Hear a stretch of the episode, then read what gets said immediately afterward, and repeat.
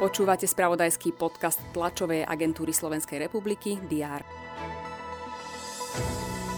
Národná kriminálna agentúra zasahovala pri akcii VOZ pre podozrenie z majetkovej a hospodárskej trestnej činnosti. Obvinených bolo celkovo 25 osôb a 6 firiem, medzi nimi aj šéf typosu Marek Kaňka. Zaplavené cesty, vyvrátené stromy škody na majetku zanechala po sebe v okolí Nitry Supercela. Opozičný smer podal žiadosť na zvolanie mimoriadnej schôdze Národnej rady, na ktorej by sa mali poslanci zaoberať odvolanie ministra hospodárstva Richarda Sulíka. Opozícia ho viní z pasivity pri predkladaní návrhov na zmiernenie vplyvov zdražovania energií a pohodných hmôt. V Ruskom podporovanej separatistickej Donetskej republike odsúdili na trest smrti dvoch Britov a jedného Maročana, ktorých zajali pri bojoch na Ukrajine. Tu sú niektoré z informácií, ktoré sme priniesli vo včerajšom spravodajstve. Všetko dôležité budú mapovať redakcie TSR aj v piatok 10. júna.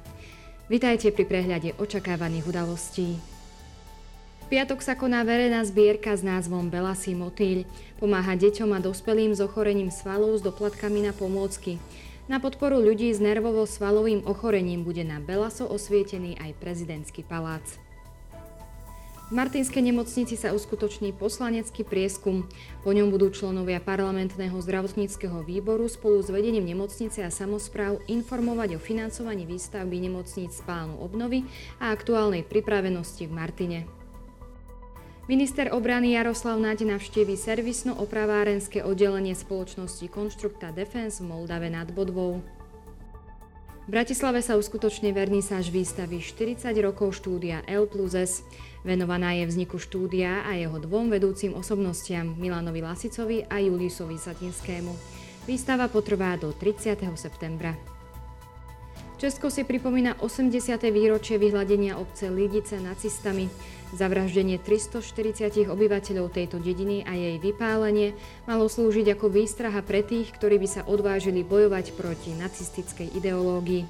Tragédiu odštartovala odveta za atentát na zastupujúceho ríšského protektora Reinharda Heydricha, ktorý spáchali Jozef Gabčík a Jan Kupíš.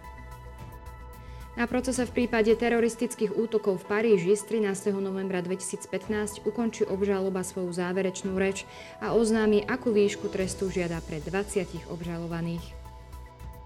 Ministri vnútra členských krajín Európskej únie budú v Luxemburgu rokovať o reforme šengenského priestoru, policajnej spolupráci aj utečencoch z Ukrajiny.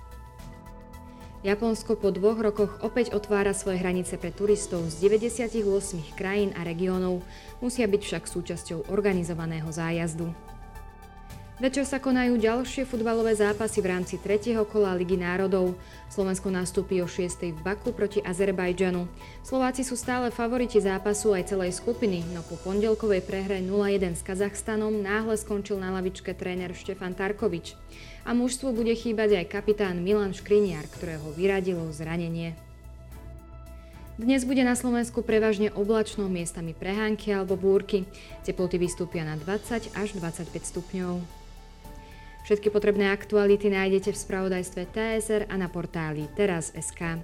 Želám vám pekný piatok a užite si víkend. thank you